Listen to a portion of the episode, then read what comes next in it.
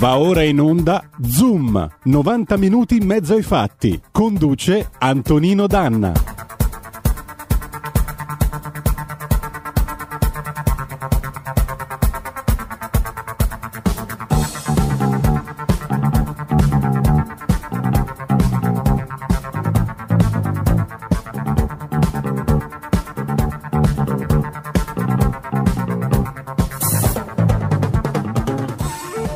Ci saremmo sentiti al telefono, ti avrei detto tanti auguri, mi avresti detto col tuo solito spirito spavaldo sono soltanto 39 e io so che un giorno ci ritroveremo. Buon compleanno papà, ovunque tu sia. Amiche e amici miei e non dell'avventura, buongiorno, questo è Zoom, 90 minuti in mezzo ai fatti. Antonino Danna al microfono, oggi è il 29 settembre e tra un po' lo ricorderemo ovviamente anche in musica come, come è giusto fare. Permettetemi di dire due cose in apertura della nostra trasmissione. La prima, eh, che vi voglio leggere da libero di stamattina. I pescatori di Mazzara vanno alla corte marziale. Otto italiani a processo in Libia. Di Maio che fa? Fallite le trattative con Haftar. A ottobre l'equipaggio sarà davanti ai giudici militari per essere entrato nelle acque di Bengasi. Sapete che due settimane fa ce ne siamo occupati durante Zoom Green. Abbiamo parlato anche con l'armatore di uno dei pescherecci che è finito sotto sequestro in una delle due Libie, quella che non sta con noi, quella del generale Haftar. Eh, ripetiamo il nostro appello al signor Ministro degli Esteri, onorevole Luigi Di Maio, al Presidente del Consiglio, onorevole Giuseppe Conte, al Presidente della Repubblica, onorevole Sergio Mattarella, per cortesia fate qualcosa, perché abbiamo la serena impressione, e forse nemmeno impressione è, che questo sia un ricatto ai danni del nostro Paese. Liberate questi uomini che sono soltanto padri di famiglia che si erano avventurati in mare per lavoro e non certo per andare a divertirsi o per rischiare qualcosa.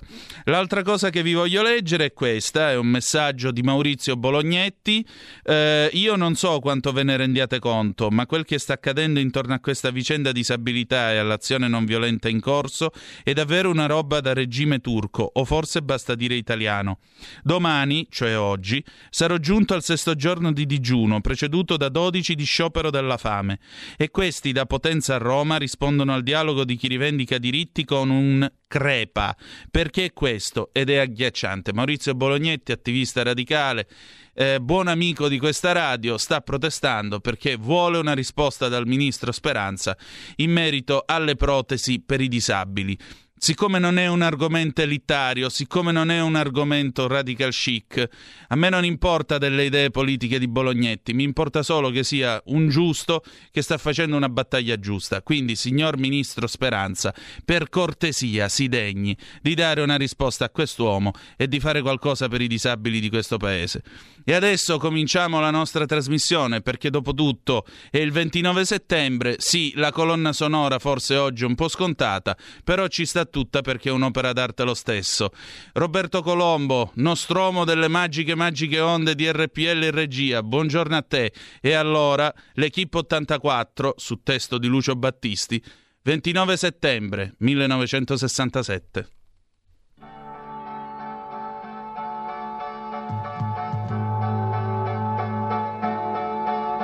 Seduto in quel caffè io non pensavo a te. Giornale Radio. Ieri, 29 settembre. Guardavo il mondo che girava intorno a me. In tal modo, nella ricorrenza del 29 settembre, una Poi d'improvviso lei sorrise e ancora prima di capire mi trovai sotto braccio lei stretto come se non ci fosse che lei. Vedevo solo lei e non pensavo a te. E tutta la città correva incontro a noi.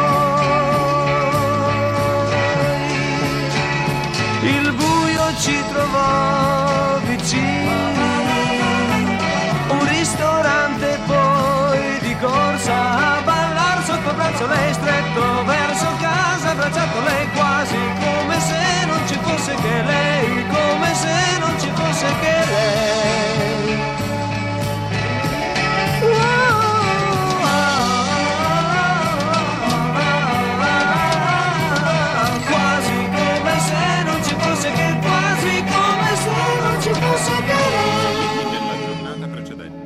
Oggi 30 settembre, Mi sono svegliato e io sto pensando a te. E come?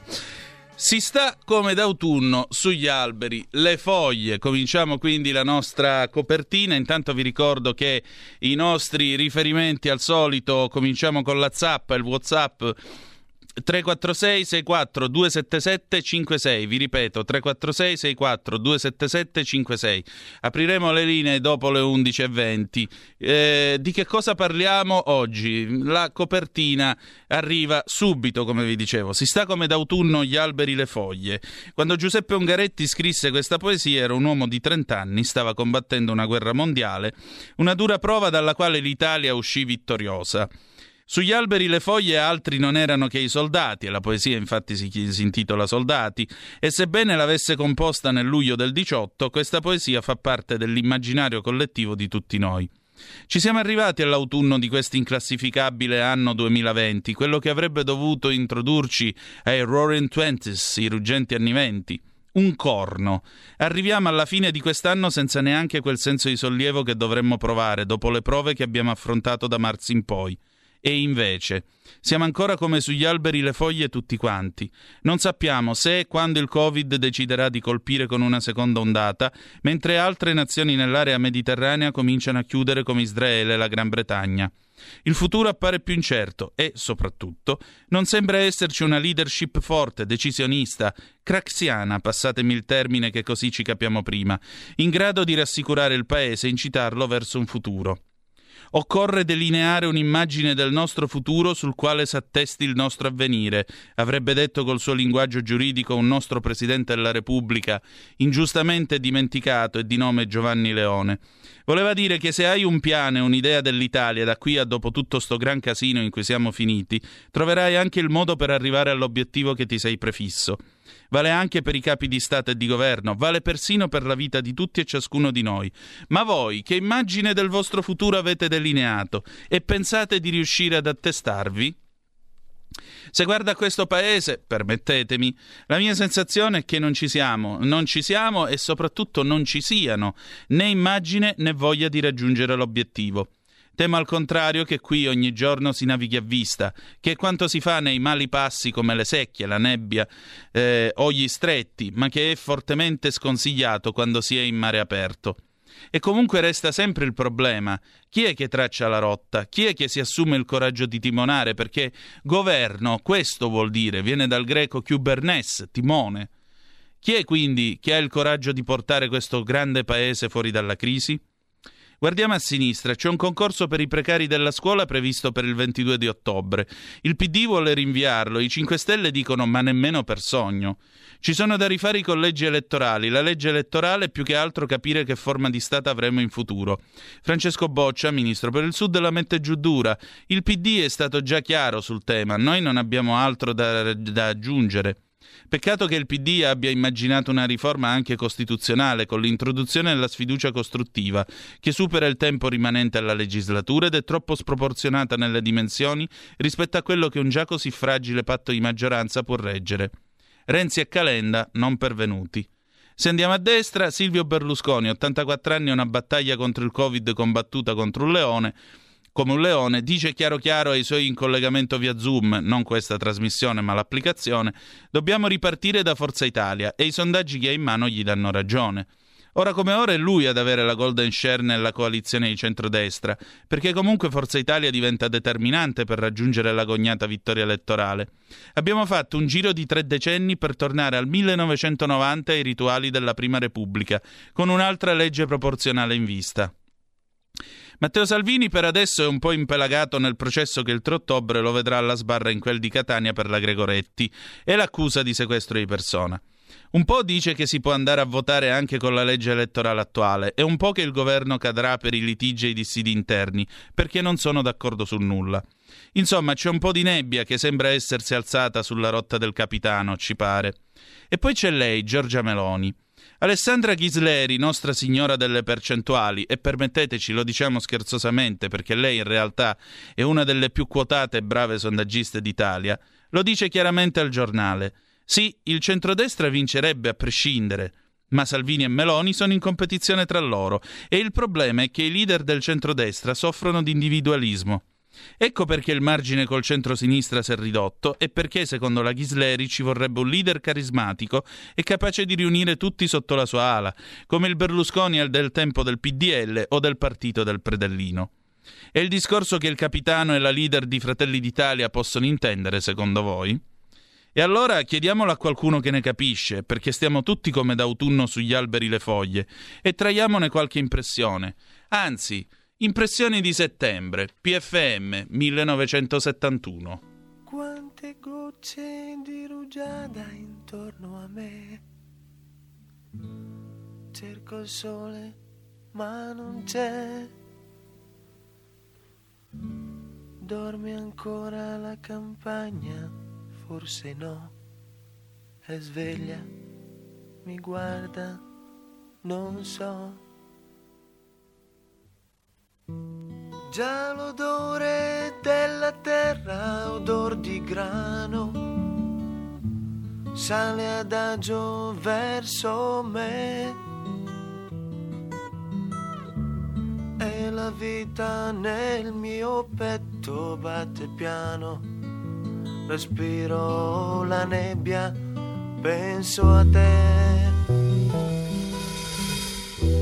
Quanto verde intorno, ancora più in là. Sembra quasi un mare l'erba. È leggero il mio pensiero vola e va. Ho quasi paura che si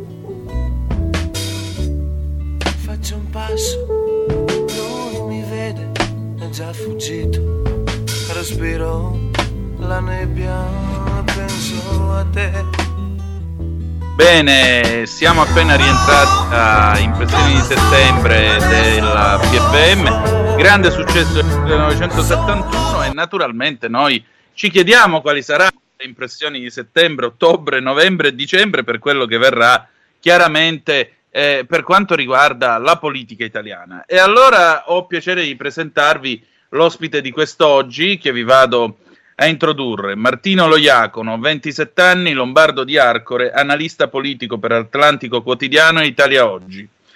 Studi e poche giusta compagnia, una laurea in lettere moderne alla Cattolica di Milano con una tesi sul crollo della Prima Repubblica al fianco dello storico Agostino Giovagnoli.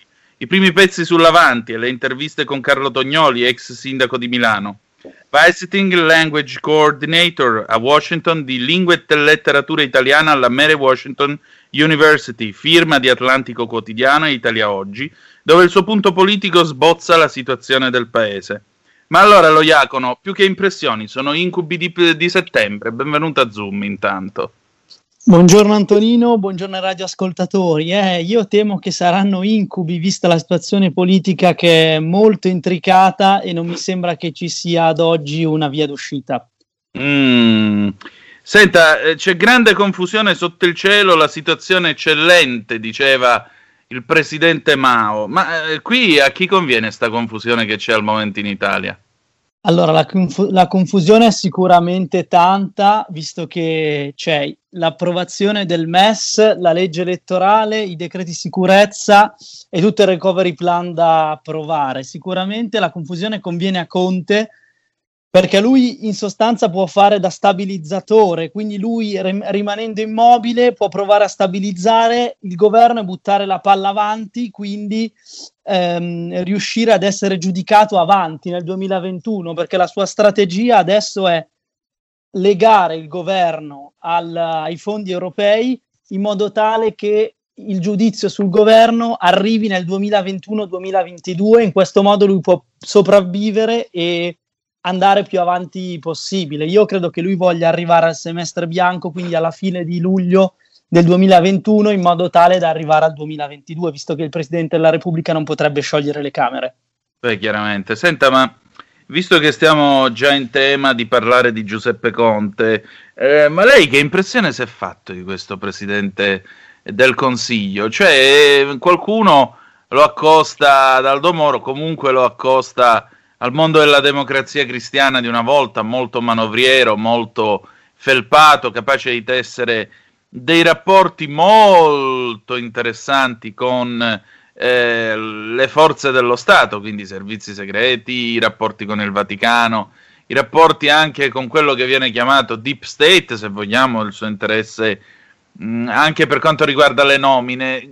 Che impressione le dà questo Presidente del Consiglio? Ma io intanto associare Aldo Moro a Giuseppe Conte mi sembra politicamente una bestemmia perché Aldo Moro fu uno statista, invece Conte è abile eh, nel tirare avanti, nel tirare il lungo, nel nascondersi, nel, nel fare delle tatticucce che riescono a farlo sopravvivere e a riuscire a rimanere a Palazzo Chigi il più possibile. Secondo me lui non ha una strategia di lungo periodo, lui ha delle tattiche che lo aiutano a rimanere saldo al potere. Ad esempio, quando eh, lavorò agli stati generali solo per, per, allungare il brodo, si direbbe. Adesso allunga tutto puntando al 2021-2022 cor- con il recovery plan. Non ha un disegno strategico politico all'Aldo Moro.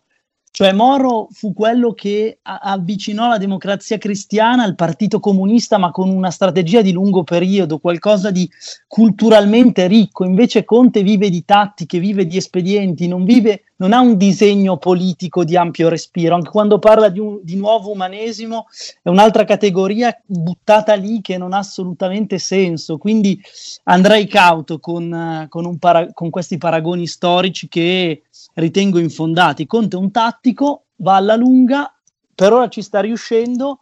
La scommessa di Mattarella alla fine per tenere lontano Salvini dal potere sta andando a buon fine, perché alla fine Salvini dopo l'agosto 2019 è stato cacciato all'opposizione grazie a Conte, grazie alle sue tattiche, il centrodestra all'opposizione, anche se è maggioranza nel paese. Fenomeno sì. strano, ma eh, è andata così. Esattamente. Beh, sul Presidente della Repubblica torneremo più avanti perché chiaramente immagino lei abbia eh, le sue osservazioni da fare. Eh, senta, facciamo un giro d'orizzonte su quella che è la politica italiana in questo scampolo d'autunno che è cominciato, insomma, ma eh, che cosa sta succedendo a sinistra? Cioè, mh, mm, cosa fanno? Cosa fa Zingaretti, uno che dovrebbe andare in ginocchio alla Madonna del Divino Amore a Roma a ringraziare per il risultato del referendum e soprattutto delle regionali. Mm, ma soprattutto c'è un personaggio che fino all'altro giorno era l'enfant terrible della politica italiana, specialmente a sinistra. Sto parlando di Matteo Renzi. Matteo Renzi, in tutto questo, è finito o può essere ancora un elemento, a seconda di come lo si guardi, chiaramente, pivotale o di disturbo della situazione politica da quelle parti. E poi Carlo Calenda, ecco, Enrico Bottini, perché per me lui sarà sempre l'Enrico Bottini dello sceneggiato Cuore del 1984 in cui ha, regi- ha recitato. Cioè, Enrico Bottini, ossia Carlo Calenda, ma dove va? Fa un partito con Garrone, si mette con Precossi. Che, cioè, che, che, cosa, che cosa sta succedendo al povero Calenda? Che peraltro mi sembra un uomo di prim'ordine, già che ci siamo. Allora, partiamo da Calenda, poi arriviamo a Renzi, poi vediamo, veniamo al PD. Mm. Allora, Calenda io lo trovo sicuramente un politico capace, molto brillante, anche intellettualmente interessante. Sui social è fortissimo perché su Twitter twitta, fa, disfa e sforca, ma il problema è che elettoralmente io ho dei dubbi, nel senso che è difficile strutturare un partito che possa arrivare al 4-5%, perché Calenda è forte nelle elite culturali, diciamo, magari su Twitter perché è il posto dove ci stanno i giornalisti o dove ci stanno le persone che, legate al mondo dei media e dell'informazione, ma poi quando si esce da questa bolla, io credo che Calenda abbia comunque pochi voti, quindi è difficile che eh, la conazione riesca ad avere successo. La soluzione che, eh, a cui potrebbe guardare è una federazione con Renzi e la Bonino dando vita a una creatura di centro che possa puntare a una percentuale tra l'8 e il 10% anche se è difficile che tutto questo possa avvenire anche per gli ego dei personaggi in campo. E qui veniamo, veniamo a Renzi. Renzi sicuramente ha preso una batosta elettorale evidente, mm, però c'è da dire che a livello, a livello parlamentare è decisivo al Senato, quindi sicuramente nel paese reale è in difficoltà perché gli mancano, gli mancano i voti. Il progetto di Italia Viva eh, sta andando molto male però può ancora dire la sua a livello parlamentare, certo molto meno rispetto ai primi, eh, ai primi tempi del governo, del governo Conte. Però attenzione a darlo per spacciato perché comunque se il governo dovesse arrivare fino al 2022-2023 lui avrebbe un potere di interdizione forte, quindi potrebbe continuare a dare, a dare fastidio, comunque provare a imporre l'agenda, a mettersi di traverso, quindi è un elemento sicuramente di disturbo, meno forte, ma comunque un, un elemento che può, può infastidire Conte. Ecco, ci fermiamo un attimo, un momento di pausa per noi, poi riprendiamo subito. Grazie. Rieccoci qui, questo è sempre Zoom sulle magiche, magiche, magiche onde di RPL. Io sono sempre Antonino Danna e prego lo Iacono, riprenda pure. Lato Zingaretti, quindi lato PD, c'è da dire che Zingaretti è riuscito a salvarsi in calcio d'angolo, nel senso che ha tenuto in Toscana, ha tenuto in Puglia, però il risultato elettorale non è straordinario perché il centrodestra governa in 15 regioni su 20. Zingaretti dice di aver vinto, ma eh, ha solo tenuto. E poi se si guarda all'anno di governo, la linea Zingaretti io non la vedo, nel senso che non vedo riforme che possano legarsi a una sinistra riformista e progressista. Il MES non è ancora stato attivato, i decreti sicurezza di Salvini, che sono stati descritti come disumani, sono ancora lì, la legge elettorale chissà quando verrà approvata, quindi la forza di Zingaretti non la vedo, anche se Zingaretti e Bettini continuano a dire di aver salvato la Repubblica. L'unica, l'unica verità è che sono riusciti a tagliare fuori Salvini. Ma se tagliare fuori Salvini, quindi tenerlo lontano dal potere, è un grande risultato politico, beh, allora lui sta avendo successo, ma per il resto è un semplice amministratore che non, incolore, che non sta facendo nulla di che. Certamente, ma eh, diciamo, mh, stavo riflettendo un attimo sul fatto che eh, Renzi potrebbe compiere delle azioni di disturbo.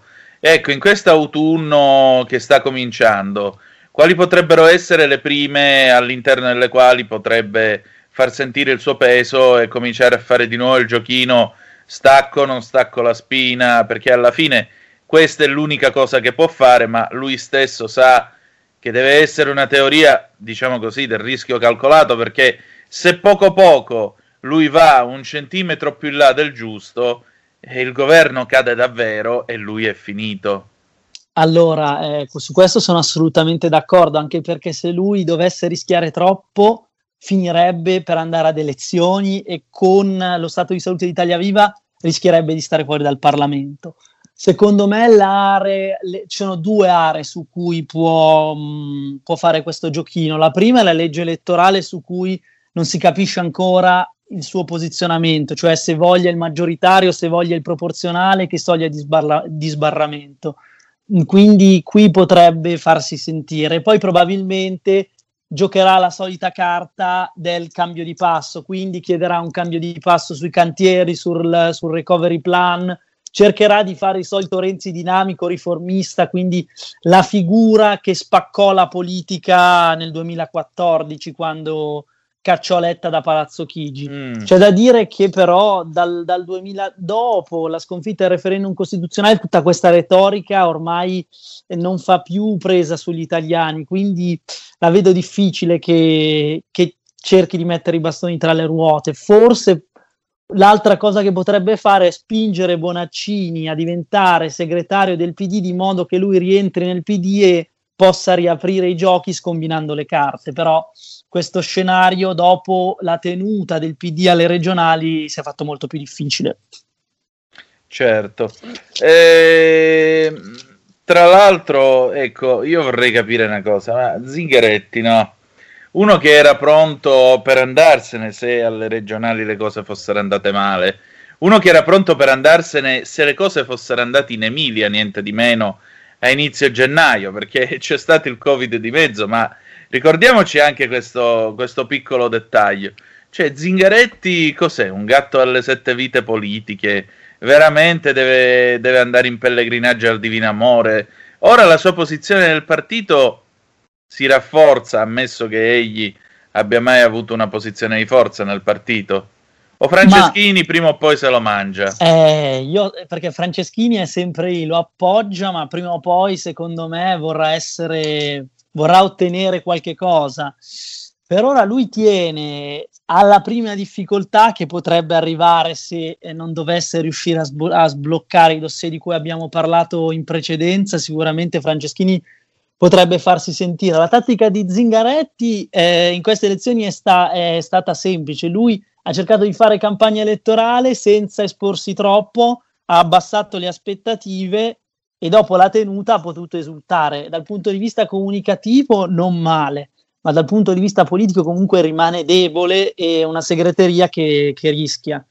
E eh, poi lasciami dire che secondo me Bonaccini potrebbe essere un segretario del PD molto più dinamico, anche perché ottimo amministratore, buon comunicatore, secondo me ha le idee chiare per ehm, posizionare il PD su una posizione mh, più solida di quella di Zingaretti, perché adesso il PD onestamente si fa fatica a riconoscerlo, cioè che partito è, che linea politica incarna. Io non lo, Esatto. non lo saprei dire, mi sembra una creatura assolutamente incolore come Zingaretti, che non è assolutamente un leader, diciamolo. Esatto. Senta, ma in tutto questo, no? Quelli che dovevano aprire il Parlamento come la scatola del tonno, eccetera, eccetera, i grillini. In tutto questo, boh, Ma che sta grillini, succedendo? esatto, la risposta che darei anch'io è boh, perché allora hanno perso milioni di voti alle elezioni regionali, sono Mm. riusciti però a nascondersi dietro la riduzione del numero dei parlamentari, cioè quello che loro hanno definito taglio delle poltrone, quindi si sono salvati anche loro, ma eh, il futuro è senza dubbio un'incognita. Intanto perché eh, bisogna, bisogna capire cosa faranno da grandi, eh, bisogna capire se eh, vorranno ritornare alla linea del Vaffa, quindi Sì, pronto lo Iacono? attivando le barricate, cosa che reputo molto difficile. Sì, la- mi sente? Sì, ora sì, quindi No. tornare Ok, perfetto. alla linea del Vaffa. tornare alla linea del Vaffa con Di Battista, cosa che mi sembra piuttosto difficile, oppure eh, tenere una, una linea governativa, quindi la linea di Maio, diciamo, e diventare costola del PD, cosa che sicuramente potrebbe salvarli per adesso, ma quando si giungerà alle elezioni politiche, questo potrebbe significare finire sotto il 10%, quindi prendere un ulteriore scoppolo elettorale. Poi c'è da dire che anche Grillo è tornato a farsi sentire con le sue assurdità, sul Parlamento in particolare, quando addirittura ha detto che ormai lo ritiene inutile in un intervento al Parlamento europeo ospitato da David Sassoli, quindi qualcosa di piuttosto singolare. E poi ehm, negli ultimi giorni firmava delle pietre pomice che, vendi- che vendeva a 1000 euro su eBay. Per dire la situazione del Movimento 5 Lo Stelle, cacciato dai bei, le do questa Pazzesco. notizia. pazzesco, cioè una cosa che notizia il- dell'ultima ora. e il PD, e il PD governa con, eh, con un personaggio simile perché alla fine è un po' il leader o comunque l'ispiratore del Movimento 5 Stelle. Qualcosa che dovrebbe far riflettere, io credo. Ecco appunto, ma eh, voglio dire, quanto è bollito lui e soprattutto fino a che è stato vivo Casaleggio, bene o male, già Roberto intendo, ah, bene o male i due si contemperavano e anzi era Casaleggio quello che tirava le fila, che teneva insomma in piedi la creatura. Ma oggi invece con il figlio di Casaleggio mi pare che qui siamo liberi tutti. Poi Di Maio mi pare che finalmente abbia scoperto di essere adulto e di poter fare il leader con buona pace di Vito Crimi, o no? Ma io credo che Di Maio debba gestire una situazione complicata. Ecco, qui si potrebbe vedere anche un rischio per, per il governo perché il Senato i numeri vacillano e se i grillini dovessero sfarinarsi, il governo rischierebbe di andare sotto. Quindi Di Maio dovrà fare un'operazione unitaria in modo da tenere i grillini insieme e anche evitare eccessive liti con Casaleggio perché potrebbe davvero esplodere il Movimento 5 Stelle perché mm. è in una mm. situazione davvero bollente. Ecco, ma una forza del genere, no? Che comunque alle regionali si dirà che la quantità, la percentuale di popolazione coinvolta dalle ultime regionali non sia rappresentativa comunque di tutta la nazione italiana. Però intanto qui si sono registrati dei dati 8,6%, 3%, cioè dati molto bassi rispetto ai dati trionfali delle origini. Cos'è? L'onda lunga e l'antipolitica sta finendo oppure loro non sono riusciti a fare quello che fece la Lega, cioè il salto da movimento nato come contestazione della politica alla fine degli anni Ottanta, che però è diventato un partito addirittura nazionale. Eh, sicuramente hanno, hanno, hanno faticato eh, al governo perché non sono riusciti a realizzare tutte le utopie di cui avevano parlato. Pensa che di Maio ha detto di aver abolito la povertà, per dirne una, quindi questo è sicuramente un elemento. E poi c'è eh, da tenere a mente che non sono riusciti a strutturarsi a livello locale, quindi ogni elezione locale alla fine è un bagno di sangue. Vedremo cosa succederà alle comunali in cui sicuramente andranno ancora più in difficoltà o si strutturano come partito o la via del tramonto è, è, è la via che, che imboccheranno. Certo. Eh, senta, ma mh, mm, andiamo un attimo adesso a destra. Eh, a destra come siamo combinati qua? Cioè, ci sono troppi galli nel pollaio, soprattutto, ma qui chi decide e come decide la leadership?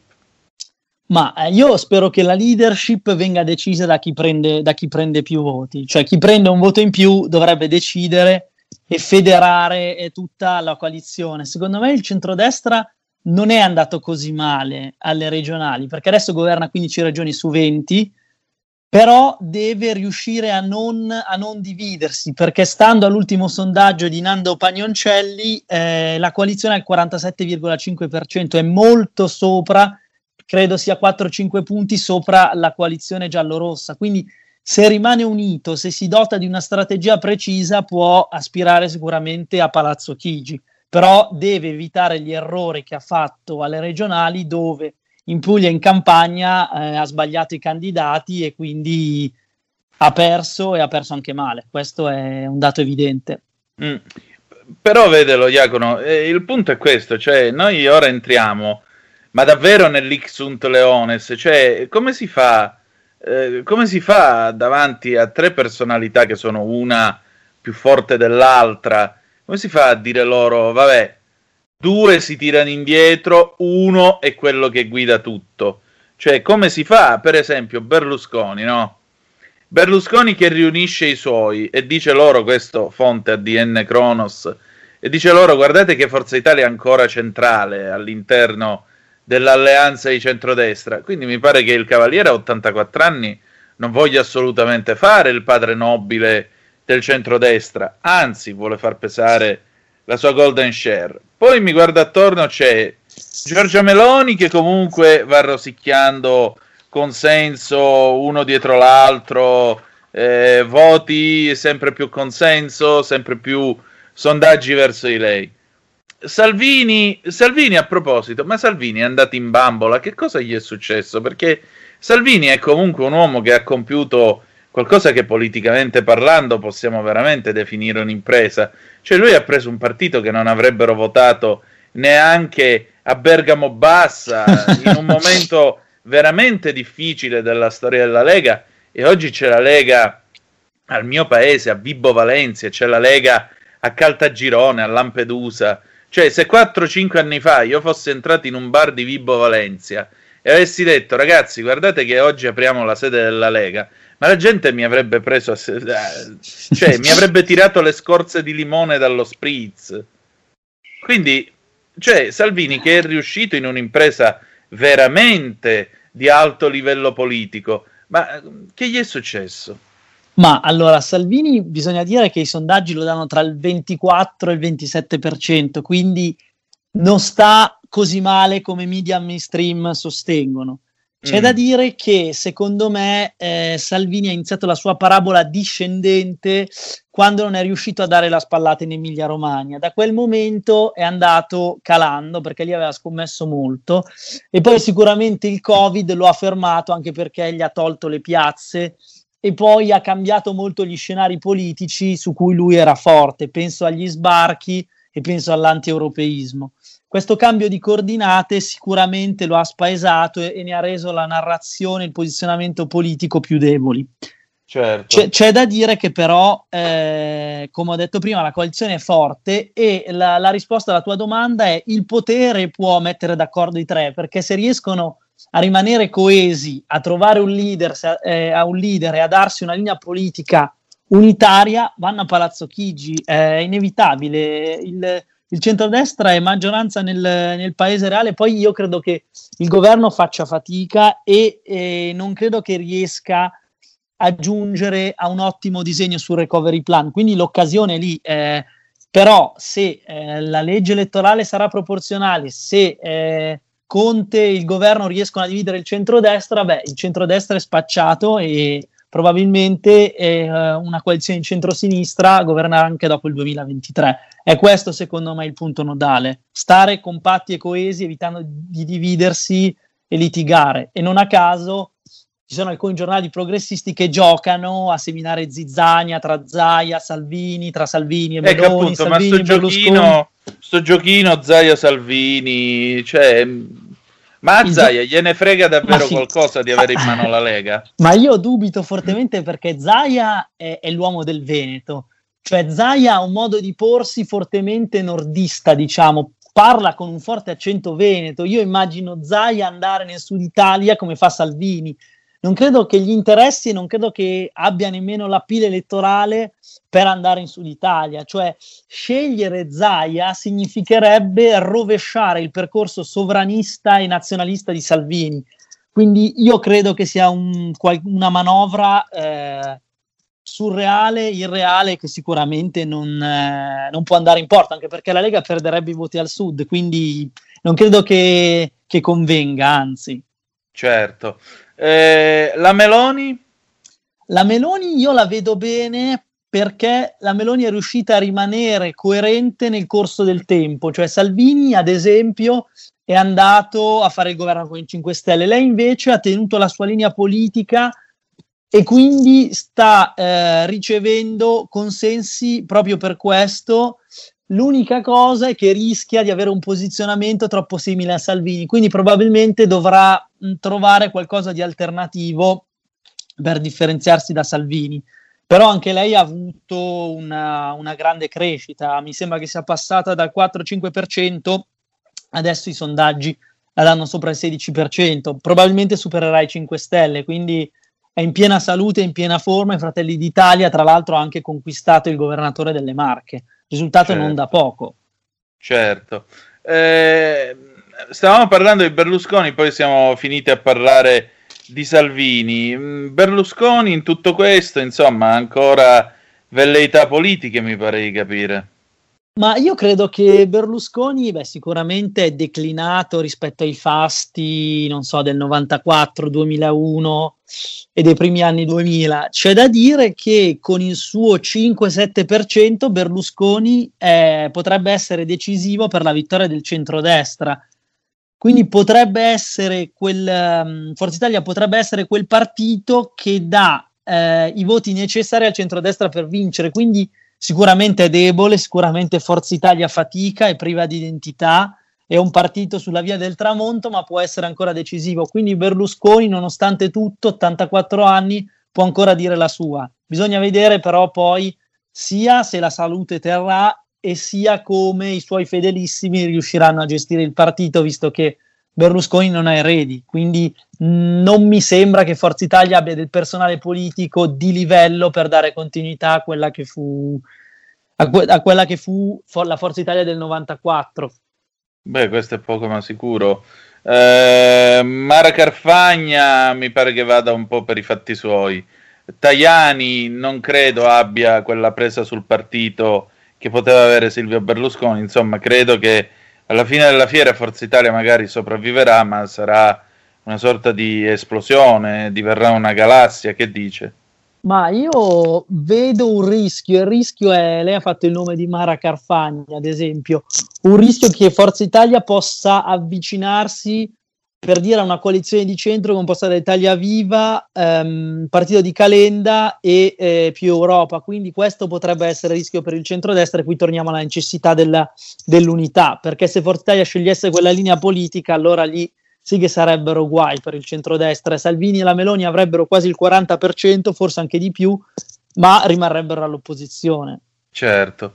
Senta, ehm, il Presidente della Repubblica in tutto questo Sergio Mattarella, ormai siamo, manca un anno, bah, un anno e spiccioli di, di, mandato, in realtà sono poco più di 7-8 mesi fino a luglio dell'anno prossimo, cioè che cosa, che cosa resta di questo presidente, come è andato come inquilino del Quirinale? Eh, allora, Mattarella secondo me mh, mm, può essere contento per la manovra che è riuscito a fare non è che ha fatto la manovra, ha accettato che si creasse il Conte bis e mm. eh, accettando il Conte bis lui ha, fatto una scommessa che sta vincendo, cioè tenere lontano Salvini dal potere e ehm, accettare una coalizione fortemente europeista. Quindi forse è questo l'aspetto eh, di cui lui andrà più fiero. C'è da dire che nella fase più acuta della pandemia tacque sugli errori di Conte, su, del, del, sugli errori del, del, del, duo Conte Casalino e forse qualche parola in più l'avrebbe potuta spendere. Quei silenzi sui pasticci anche su Arcu- di Arcuri, penso al, al pasticcio delle mascherine, al pasticcio dei banchi oppure alla palese inadeguatezza dell'Azzolina. È stato un presidente notaio. Eh, Forse come sai, po' troppo. Eh, i, i, poteri a fisarmonica lui ha tenuto, li ha tenuti molto stretti, ha molto taciuto, pensando per dire a uno scalfaro napolitano, Mattarella ha fatto il compitino da davvero eh, da presidente che non ha mai, che non si è mai impegnato, diciamo, attivamente. È stato un arbitro, come lui ha detto, che però eh, ha leggermente favorito la coalizione di, dei 5 Stelle e del PD, questo senza dubbio. Certo. Allora, tiriamo le somme. Che cosa succede quest'autunno? Come arriviamo al 22 in questa situazione? Soprattutto il paese ce la fa a reggere una cosa del genere o si spacca? Questa è la, mia, è la mia più grande preoccupazione perché l'altro giorno ho visto dei dati della CGA di Mestre che prevedono la possibilità che 3,6 milioni di posti di lavoro ehm, siano a rischio, quindi si rischiano 3,6 milioni di, di, disoccupati in più, quindi secondo me sarà un autunno caldo. Io non so se Conte riuscirà a tenere insieme il paese se dovesse succedere una catastrofe di questo genere, perché ci sarebbero delle tensioni sociali difficili da contenere. C'è da sperare che le cose vadano meglio io nutro dei dubbi sul fatto che il governo riesca a presentare il recovery plan e a spendere le risorse europee per la crescita, quindi per la transizione green e i tanti progetti che dovrebbero rilanciare l'occupazione. La mia preoccupazione è che eh, finiscano in mero assistenzialismo, alla fine in, in, in un debito che poi le giovani generazioni dovranno ripagare e che non aiuti la crescita, quindi che lasci il paese così com'è. Quindi sono molto preoccupato e prevedo un autunno, un autunno molto caldo con molti rischi e con un presidente del Consiglio e con un governo che non sono all'altezza della situazione che devono affrontare. Speriamo, speriamo allora in un buono Lourdes, come abbiamo detto nei giorni scorsi, e speriamo allora in un, in un intervento divino o lo stellone d'Italia, come dice qualcuno. Martino Loiacono è stato con noi, grazie di essere stato con noi a Zoom. Grazie a voi. E allora, rieccoci qui, di nuovo via Bellerio 41 in diretta, questo è sempre Zoom sulle magiche, magiche, magiche onde di RPL. Antonino Danna al microfono, grazie ancora a Martino Loiacono per la sua analisi che mi è sembrata anche abbastanza puntuale. Da questo momento le linee sono aperte, potete chiamare allo 02 66 20 3529. Vi ripeto 02 66 20 3529. Eh, facciamo una bella chiacchierata anche a commento di quello che il nostro ospite oggi eh, ci ha raccontato a proposito del futuro, di quello che ci aspetta. Intanto vi leggo qualche zappa che avete mandato al 346 64 277 56, continuate a mandarceli. Il nostro Alberto, eccolo qua. Allora, è vero, si naviga a vista su una rotta tracciata dall'Europa, con i timonieri attaccati con l'attacco alle panche. Complimenti per le scelte musicali, le versioni originali sono sempre le migliori. Beh, insomma, cerchiamo di fare del nostro meglio. In effetti a me piace molto l'idea di eh, sottolineare gli argomenti di cui stiamo trattando con delle canzoni che in qualche modo si richiamino a esse, perché vedete, quando le gambe non ce la fanno più, camminano le idee, quando le idee non bastano più, affidatevi alle canzoni, perché le canzoni, cari amici, non ci tradiscono mai, specie quelle che più amate. Poi abbiamo con noi Mario. Mario ci scrive: Non sono molto d'accordo sulla disamina fatta sul centrodestra, quindi si sta riferendo alla copertina con cui abbiamo aperto la trasmissione. Per farla corta, per me il leader è, sia per i numeri sia per le simpatie del popolo, Salvini. L'unica cosa che chiederei in particolare a Forza Italia in generale, alla signora Meloni, molti dei suoi lo fanno già, una maggiore solidarietà verso Salvini, anche se lui, come ha detto, non ha paura e lo ha dimostrato. Il periodo da ministro dell'interno e le campagne elettorali lo dimostrano.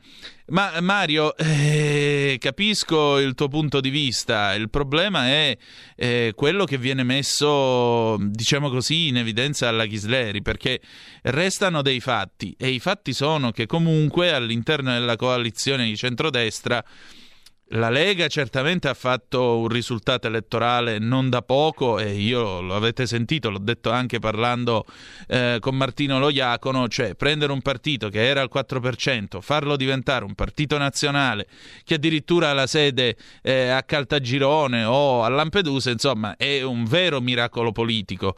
Detto questo, però, anche Giorgia Meloni, se ci pensate, ha preso un partito che eh, sembrava in fondo diciamo così, un tentativo, eh, mi verrebbe quasi da dire, eh, sorto sulle ceneri della, della debacle che c'è stata nella destra italiana dopo la fine di AN, dopo la parabola politica di Gianfranco Fini, che eh, per quello che mi riguarda avrebbe potuto e dovuto avere ben altri esiti, ma comunque è andata come è andata e va dato atto a Giorgia Meloni che oggi Fratelli d'Italia viaggia sul 15-16% che è lo spazio che era più o meno quello che aveva eh, AN. Eh, quindi di questo bisogna anche tenere presente e chiaramente pensate anche a livello mediatico che impatto potrebbe avere proporre una candidata premier, la prima candidata premier donna della storia e per giunta di centrodestra. Quindi sarebbe il, non solo il compimento di un cammino che è iniziato con Almirante e così via, ma immaginate che razza di eh, successo sarebbe a livello internazionale, anche per quelli che dall'altro lato politico, quando parlano di Giorgia Meloni, sanno solo dirle che è brutta o che... lasciamo perdere, va. Poi andiamo avanti. Salvini ha iniziato la parabola discendente quando gli scappò di bocca l'infausta frase datemi i pieni poteri. Un attimo che abbiamo una telefonata. Pronto? Chi è là? Oh, buongiorno, sono Massimiliano. Buongiorno, benvenuto. Ascol- ascol- grazie.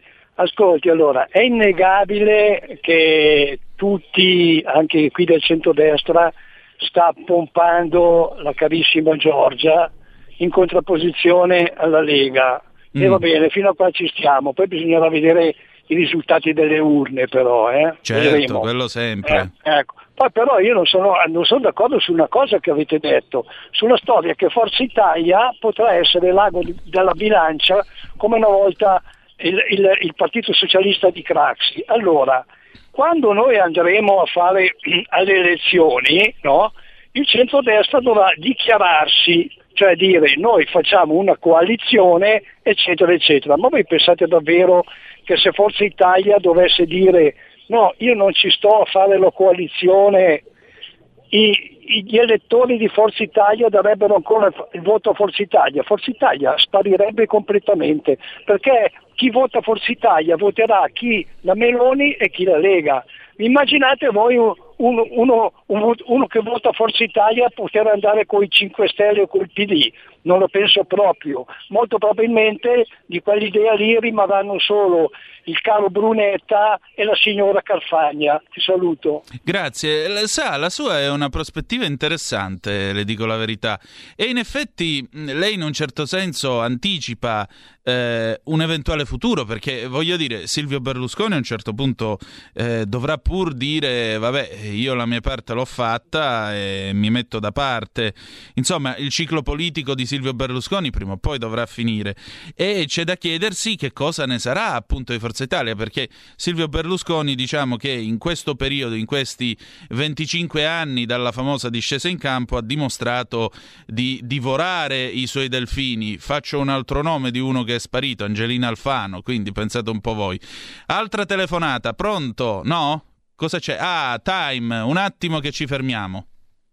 Rieccoci, questo è sempre Zoom, 90 minuti in mezzo ai fatti, sempre su RPL, Antonino Danna al microfono. Abbiamo avuto ospite il nostro amico Martino Loiacono, analista politico per Italia Oggi, Atlantico Quotidiano. Avete sentito un po' il suo giro d'orizzonte su destra e sinistra e qui si sta avviando un dibattito perché eh, vedo per esempio dalle vostre comunicazioni, eh, eccolo qua, Wally, Wally ci scrive... Eh, da sempre chi occupa il centro vince. E beh, l'Italia è sempre stata un partito, diciamo, è stato il, pa- il paese della democrazia cristiana, quello che ci vuole.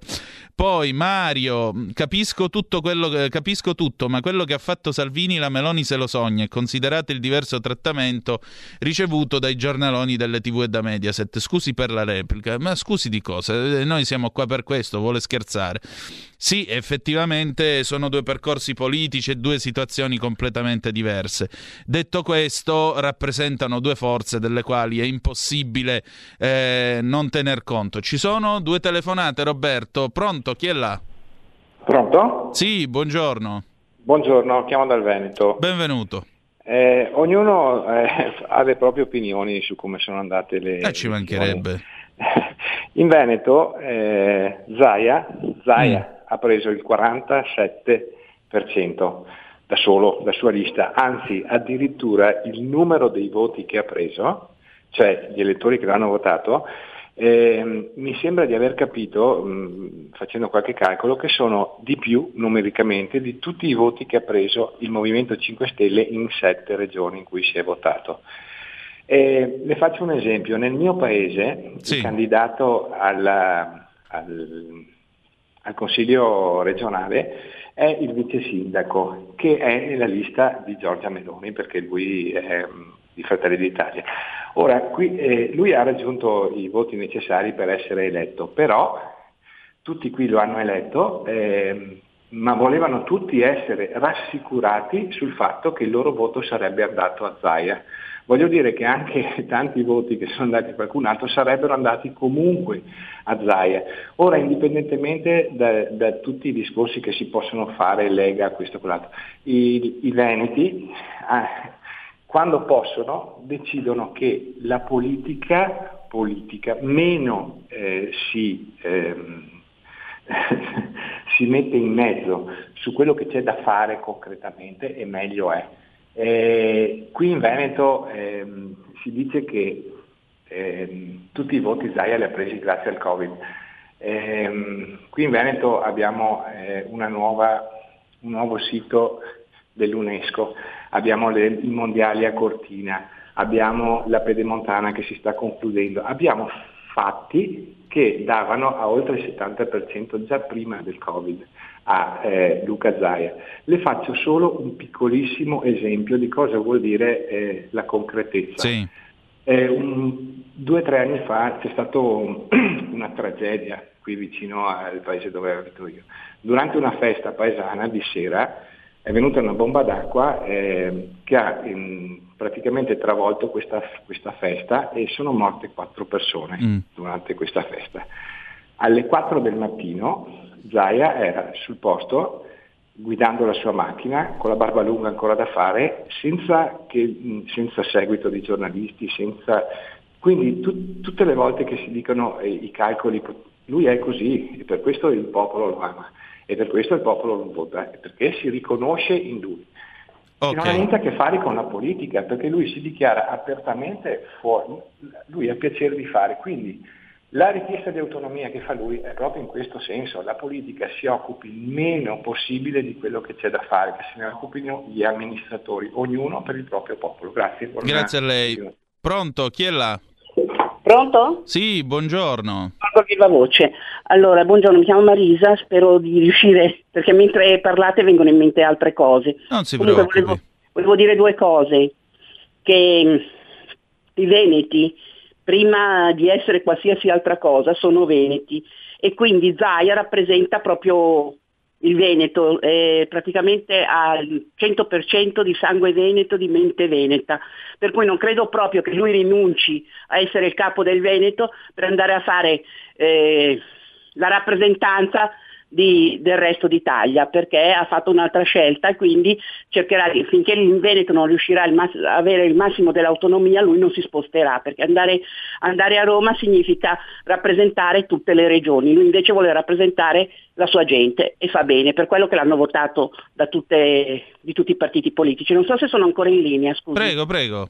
Ah, e l'altra cosa invece che volevo dire che qui si fa un po' di confusione, purtroppo, mm. nel senso che si pensa che uno che, che amministra bene possa fare eh, la, eh, il, il, il, capo di, una, di, un, uh, di, un, partito, possa fare una campagna elettorale. Sì. Non è detto che se uno è bravo a, è bravo a, a, trattare nel resto del mondo, a fare, a fare diciamo, la politica, sia anche bravo a fare la campagna elettorale, non è garantita, le due cose non, non, non certo. vanno di pari passo. E Zaia non avrebbe il fisico di, a parte l'accento come ha detto lei, ma il fisico che, che ha Salvini, Zaia non, non, potrebbe mai averlo, cioè ci vuole un fisico bestiale come ce l'aveva Bossi. Mm. E per Berlusconi è una cosa diversa perché lui ha tanti soldi, quindi il fisico è sostituito dagli elicotteri, dalla gente che lo trasporta e da tutte quelle cose che giustamente lo circondano. Okay. Quindi non, non, è la stessa cosa, cioè, sono due cose diverse. Un partito ha bisogno di tutte e due, ha bisogno esatto. del, del, rivoluzionario e ha bisogno di quello che amministra. E quindi non penso proprio che Zaia e Salvini si mettano uno contro l'altro, anche perché Zaia è stato lui a volere che Salvini prendesse piede, perché altrimenti ci saremmo trovati Tosi. E Tosi non è sicuramente né di destra né, né, né un leghista, lui è un democristiano. E quindi capisco che ci sia qualcuno che voglia che il centrodestra diventi democristiano, ma è un'altra cosa, scusatemi, eh, io poi sono, nonostante sia leghista, io ammiro tantissimo la Meloni. Vabbè, non, è, non, quindi, non è peccato, stia tranquillo. No, no, l'ammiro perché è equilibrata ed è una dura e non si fa mettere in testa da, i piedi da nessuno, pur essendo educata. Certo, eh, ma così deve essere nella vita. Grazie. Ma eh, prendiamo quest'ultima telefonata, poi facciamo una considerazione. Chi è là? Pronto? Buongiorno, sono Giorgio da Monza. Buongiorno, benvenuto. Direi che l'analisi che ha fatto il vostro ospite, anche se l'ho presa a metà, è abbastanza condivisibile. Io però faccio sempre la solita domanda. Nell'agosto dell'anno scorso Salvini ha buttato giù il governo e poi è rimasto fuori. Eh, certo, lui sicuramente sa di retroscena che io non so, però mi domando, Adesso il ruolo di Mattarella, che è stato giustamente sottolineato dal vostro ospite, ma Salvini non sapeva che Mattarella si sarebbe inventato, pur di non andare alle urne, lo sbarco dei visitor dei dischi volanti? Lo sapeva che c'era l'inchiesta in Sicilia a, contro di lui? E quindi questo gesto che ha fatto, sinceramente io ho aspettato prima di parlare, però mi risulta sempre più incomprensibile. Mi sembra stato proprio un colpo di testa che è servito poco a niente. Poi volevo dire per concludere, è venuto fuori in questi giorni la questione Tridico, che guarda caso è datata 7 agosto 2020, cioè quest'anno. E, eh, però proprio in quei giorni, se ricordate bene, tutta l'attenzione era spostata sul fatto che tre deputati, ripeto, tre deputati, tra deputati e senatori, su 945 avevano chiesto un rimborso che gli spettava di diritto, di diritto, quindi non hanno commesso nessun reato e chi li ha chiamati furbetti, tanti giornalisti andrebbero querelati, Salvini che cosa ha fatto? Ha preso e li ha sospesi, gente con anche 10, 20 o 30 anni di militanza nella Lega. Allora se Salvini è il primo a sputtanare i suoi politiche. Poi si è capito perché tutto questo ambaradan era stato montato, per coprire il fatto che stavano aumentando lo stipendio a Tridico. Cioè io dico, la politica eh, se non la sapete fare, lasciatela fare i terroni, perché loro sono capaci e Tridico è l'ennesima dimostrazione. Salvini se n'è andato da Roma dicendo, eh ma non ci lasciavano lavorare. Ma da quando a Roma si va a lavorare? A Roma si va a occupare i posti del potere per non farli occupare a chi, a chi, sta, chi è il nostro avversario. Punto. Poi se si riesce a fare anche qualcosa, tanto di guadagnato. Invece la mentalità padana, sempre propensa al lavoro, sempre propensa allo sgobbare, lo sgobbare per gli altri però, perché come in questo caso c'è stata una bellissima autoinculata del nostro amore Salvini. Eh, fatemi capire queste cose. Avete capito o no che il caso Tridico era soltanto un diversivo, un gioco di prestigio? Lui muoveva la mano di qua e tutti guardavano in quella direzione, mentre intanto si aumentava lo stipendio. I veri burocrati non sono i politici, sono la classe burocratica che non viene eletta da nessuno ma viene nominata e in più è praticamente inamovibile. Buona giornata. Grazie.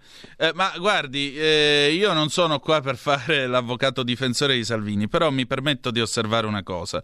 Quando si è deputati della Repubblica Italiana o senatori della Repubblica Italiana e si percepisce uno stipendio molto lauto e molto ampio, chiedere ulteriormente 600 euro, che per carità si ha diritto di chiedere, è una questione di decenza più che altro, anzi nemmeno decenza, proprio di bon ton, eh, nei confronti soprattutto di quelli che hanno dovuto aspettare per avere questa elemosina dallo Stato, e sono le partite IVA, o penso anche ai cassi integrati che hanno visto i soldi arrivare chissà quando, se sono arrivati.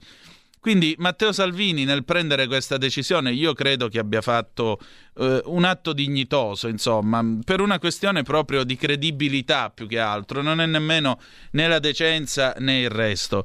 Per quanto riguarda l'esercizio del potere che lei dice eh, affidato ai terroni, io distingo onestamente tra meridionali e terroni, io sono un meridionale, non sono un terrone, ho 2500 anni di civiltà alle mie spalle e quindi non mi sento assolutamente un terrone. Le dico questo, mh, mm, Leonardo Sciascia, visto, per, visto, che lei parla di terroni, Leonardo Sciascia ebbe modo di dire sono stato in Parlamento a cercare il potere e il suo esercizio, non l'ho assolutamente trovato, tant'è vero che lo scrittore siciliano diceva molto probabilmente viene esercitato altrove. Tra l'altro le ricordo che in quel Parlamento siamo rappresentati tutti da nord a sud, quindi non credo sia il caso di fare queste distinzioni.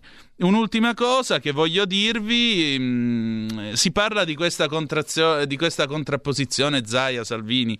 Guardate, io Francamente mi annoio nel sentire queste discussioni, proprio perché è come diceva la nostra ascoltatrice, la quale osservava giustamente una cosa, a Zaia, e lo stesso lo ha detto lo stesso Martino Loiacono, a Zaia di fare il leader della Lega, non gliene frega assolutamente niente. Perché? Perché molto semplicemente Zaia, io l'ho visto parlare in pubblico, anche come si muove, come agisce. Eh, Zaia è un uomo, è un uomo macchina, appunto, un uomo di macchina e lui può fare la macchina del partito, lui è uno di quelli eh, che può fare, eh, non dico il gregario perché non è una parola rispettosa, ma mm, proviamo a dirlo in termini ciclistici, lui è il fedele gregario che lavora, tira duro, insomma eh, è il mediano un po' come Oriali, anni di sacrifici e vinci poi mondiali, come diceva la canzone di Ligabue che fa la sua parte, la fa anche molto bene e contribuisce all'attività del partito. Quindi io a questa contrapposizione Zaia Salvini non credo assolutamente, credo che i due siano anzi complementari e tutti e due remino nella stessa, nella stessa mh, mm, come possiamo dire, direzione. Alberto ci dice che la Lega vuole fortemente il federalismo, la Meloni no, il centrodestra alle prossime elezioni dovrebbe semplicemente presentare un programma elettorale condiviso, chiaro e con pochi punti fattibili. Se fossi in Salvini, in caso di vittoria anche personale, proporrei la Meloni come Presidente del Consiglio. Poi andiamo avanti. Eh, questo ascoltatore, Raul da Cesano Maderno, che eh, la mette giù in modo molto chiaro su Zaia Salvini. Zaia è un grande, lo amo ed è soprattutto una colonna della Lega, ma vederlo leader candidato al posto di Salvini vuol dire tornare sotto il 10% e questo lo sanno bene sia in Lega sia i detrattori. Insomma, mi pare che oggi le idee siano state abbastanza chiare e abbastanza concentrate attorno a un termine. Adesso noi passiamo alla terza parte della nostra trasmissione.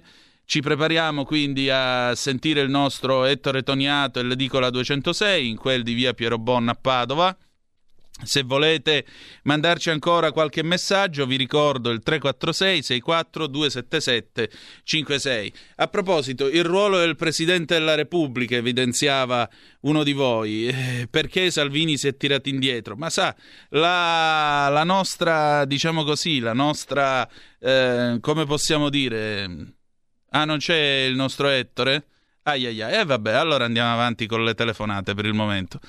Mm, sa, la vita politica è fatta anche di rischi calcolati o meno e a volte bisogna giocare queste, questa partita che è anche una partita a poker, così come nella vita. Io appartengo alla scuola di quelli che dicono andiamo a vedere che carte ha l'avversario e di conseguenza io credo che Salvini abbia avuto anche l'idea di tentare un colpo di mano. L'arbitro come ha detto giustamente lo Iacono, l'arbitro è stato forse un po' casareccio dalla parte eh, del, del nostro come possiamo dire, dalla parte dello schieramento di sinistra e di conseguenza, eh, che volete, eh, non è andata bene o comunque non è andata come forse Matteo Salvini si, si auspicava e proponeva. D'altronde è dal 1994 che quando un governo cade e cade anche malamente eh, si tenta sempre di andare a nuove elezioni, ma eh, ha detto male a Silvio Berlusconi, ve lo ricordate il ribaltone? Quindi ha detto male a Silvio Berlusconi 25 anni fa, figuratevi eh, cosa poteva dire a Matteo Salvini, ha detto male pure a lui. Comunque, ad ogni buon conto, quello che conta quando si è all'opposizione è creare un'alternativa credibile, raggranellare consensi e prepararsi ovviamente con dignità e con dei programmi vincenti al governo del paese, soprattutto la cosa che più manca, e questo permettetemi di dire mi dà una noia clamorosa quando se ne parla, ma c'è qualcuno che ha un'idea dell'Italia di qui a dieci anni? Padova Calling. Padova Calling con Ettore Toniato e l'Edicola 206. Oh, ci colleghiamo. Cosa c'è? Sentiamo un attimo dalla regia. Roberto, che accade? No, eh, buongiorno Antonio, buongiorno ai nostri amici ascoltatori. Buongiorno eh, a te. Oggi non c'era il video con il nostro amico edicolante e adesso ho anche appeso la chiamata, quindi okay. evidentemente c'è qualche problema. Allora facciamo così, facciamo così, mentre vediamo di recuperarlo vi ricordo il telefono 0266203529 e il WhatsApp 346 64 277 56 se volete telefonarci o messaggiare per quanto riguarda naturalmente la trasmissione che stiamo facendo il Giro di Orizzonte. Tra l'altro vi dicevo prima, ma mh, mm, cioè, c'è qualcuno che ha un'idea dell'Italia di qui a dieci anni? Perché vedete, qui è anche che si gioca la differenza tra uno statista e un politico, perché il politico è quello che dice, vabbè, eh, Vediamo che cosa, che cosa possiamo fare domani. E l'idea è che comunque per ora si navighi a vista. Lo statista è quello che ti dice: Ok, io mi metto qua dal primo giorno, faccio le mie riforme, lotto quanto devo lottare, ma l'Italia tra dieci anni sarà un'altra cosa. C'è una telefonata? Pronto? Chi è là? Pronto, buongiorno, sono Lucia di Pogliano. Buongiorno Lucia, benvenuta. Allora, eh, volevo parlare ancora sul discorso di prima della Dica. Meloni e di Salvini. Dica. Allora, Salvini, quando è stato al governo, ha dimostrato quello che è capace di fare. Ha bloccato gli sbarchi, ha fatto quota 100, la flat tax, la mm, pace fiscale e un sacco di altre cose. Le ha fatte Salvini e la Lega, anche battagliando di molto con i 5 Stelle, perché loro erano al 33% quasi e la Lega al, quasi al 18%. Quando ha buttato giù il governo, che eh, se posso dire, lo saprà lui perché ha tolto la spina, avrà le sue buone ragioni, che non è nessuna delle ragioni che ho sentito parlare, di parlare stamattina, mm. lo saprà lui perché. Ha buttato giù il governo, poi da lì in poi, cosa con tutti, prima dicevano tutti, stacca la spina, stacca la spina, sei lì con i 5 Stelle, cosa fai con quelli lì? Quando ho staccato la spina, tutti addosso, anche i destri, anche Forza Italia, la Mediaset. Beh, diciamo che Mediaset, i suoi giornalai, anche quelli dei giornali, quasi sempre contro Salvini, quasi sempre. Quando non è riuscito a vincere in Emilia, che se la Meloni e Forza Italia facevano un po' più di campagna elettorale avrebbero magari vinto. Invece siccome no, perché vogliono andare avanti loro, non possono lasciare vincere Salvini, perché Berlusconi vuole sempre comandare lui. L'altra, lo dice in tutte le trasmissioni, votate me, votate me, votate me, poi vogliono andare avanti loro. Eh. Da lì in poi, sempre tutti addosso a Salvini, sempre, sempre, sempre. Poi adesso, con la Toscana, ha un incapace, incompetente, sebbene abbia, abbia preso la, la um, candidata, abbia preso il 40% dei voti. Però ha perso, anche secondo i destri.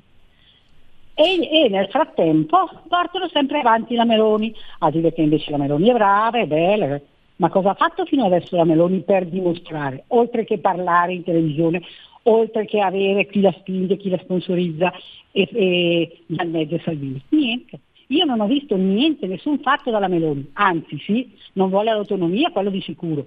Ha, ha detto subito che il 30% delle tasse in meno al sud, agli imprenditori del sud va bene, mi pare che è per gli statali del sud molto, perciò questo è la Meloni.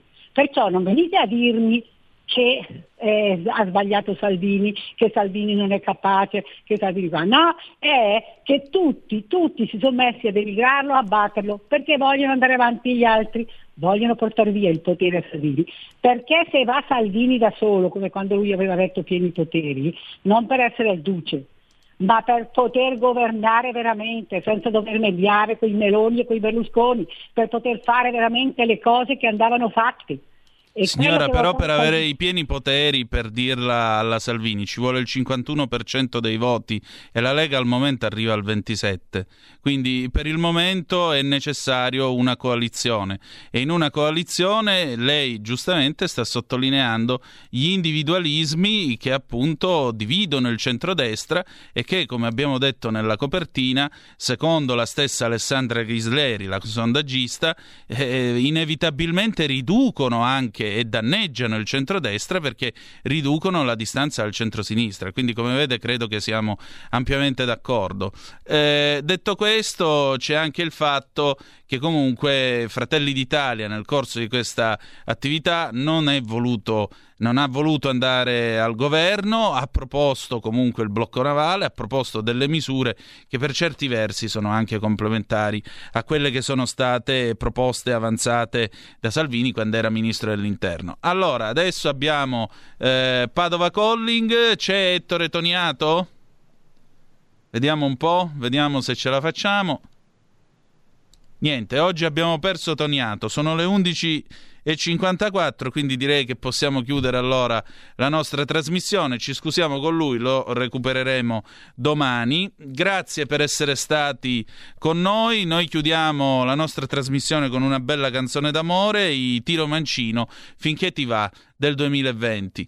Appuntamento domani alle 10.35, che dirvi di più che noi ci si ritrova sulle magiche, magiche, magiche onde di RPL e ricordate che the best is yet to come. Il meglio deve ancora venire. Vi ha parlato Antonino Danna. Buona giornata.